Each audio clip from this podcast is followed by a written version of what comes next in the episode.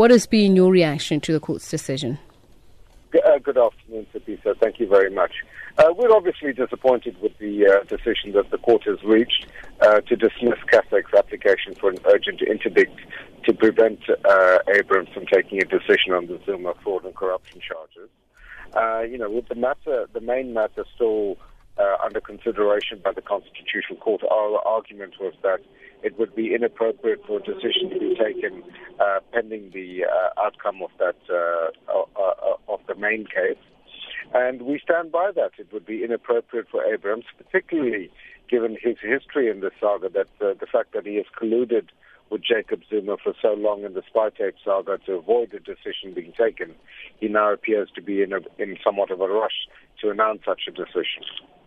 Uh, and uh, wh- what was really your fear that uh, he could make a decision not to prosecute the former president?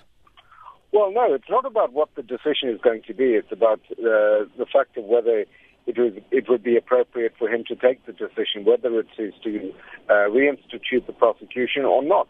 Uh, that that's not really the point here. The point is that there will be a perception that Mr. Abrahams uh, is is not unbiased in taking such a decision, uh, given, uh, as I say, his role previously in the matter, and the fact that the Constitutional Court may rule uh, within a few uh, days, weeks, or months uh, that his appointment was invalid and should be set aside. So, uh, given those sets of circumstances, our view is that uh, it would not be appropriate for for him to take such a decision. We uh, sought an assurance from him that he would not do so pending the outcome of the ConCourt case. Uh, he refused to do that, and the court has now uh, ruled that the, the, the matter is dismissed on the basis that it is not urgent. And are there any prospects of an appeal on your part? Well, no, one, one cannot appeal a decision of the Constitutional Court. We, of course, respect the decision of the court.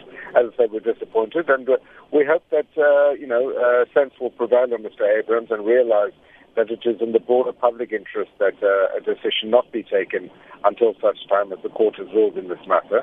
Uh, but, you know, that's probably a forlorn hope.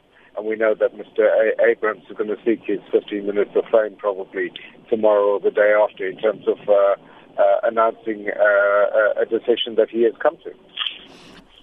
And perhaps just to go back to the, the, the premise for your interdict, you say he'll be seeking his, his 15 minutes of fame.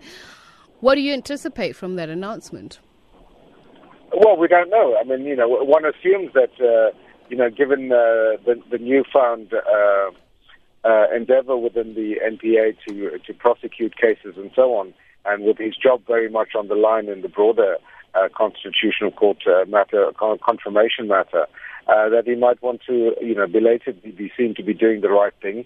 And, you know, chances are that he will announce that the prosecution of Jacob Zuma will will finally go ahead, as I say, despite the fact that he's colluded with Zuma uh, since he's come into office in 2015 in uh, delaying the matter.